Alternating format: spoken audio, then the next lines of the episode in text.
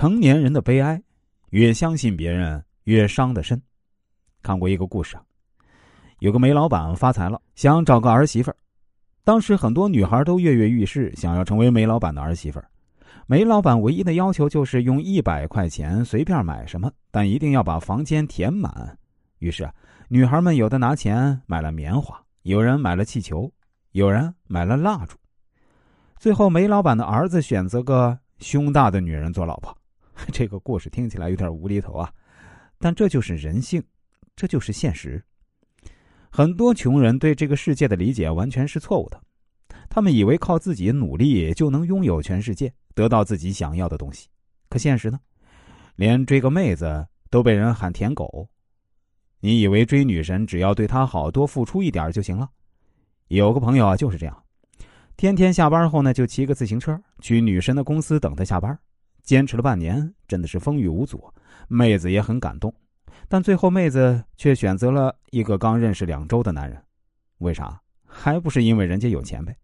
所以啊，接下来我要跟大家所讲述的这几点，我希望大家还是要竖起耳朵认真听一下，我相信会对您有所帮助的。第一，不要轻易啊被别人给忽悠了。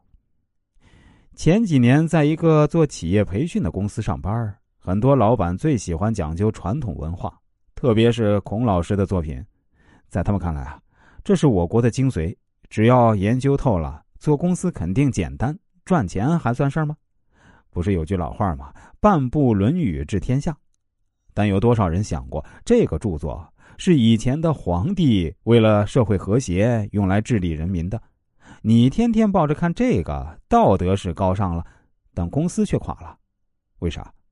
现实生活中哪里不是冲锋陷阵？谁会跟你讲什么道德礼仪呀？就像老板对你说：“好好干，不会亏待你。”嗯，你信了，真的很玩命的干活。结果呢，老板拍着你的肩膀说：“来，介绍下啊，这是你的新嫂子。”那你一脸懵逼，不是说不会亏待我吗？怎么你先换嫂子了？老板说：“喊嫂子呀，还愣着干嘛？”第二个需要给大家提醒的啊，改变真的很难。我相信啊，年轻的时候谁都热血沸腾，对这个世界抱有最大的善意。但慢慢的，我们发现自己玩命的干，除了给老板不停的换新车，自己毛都没得到。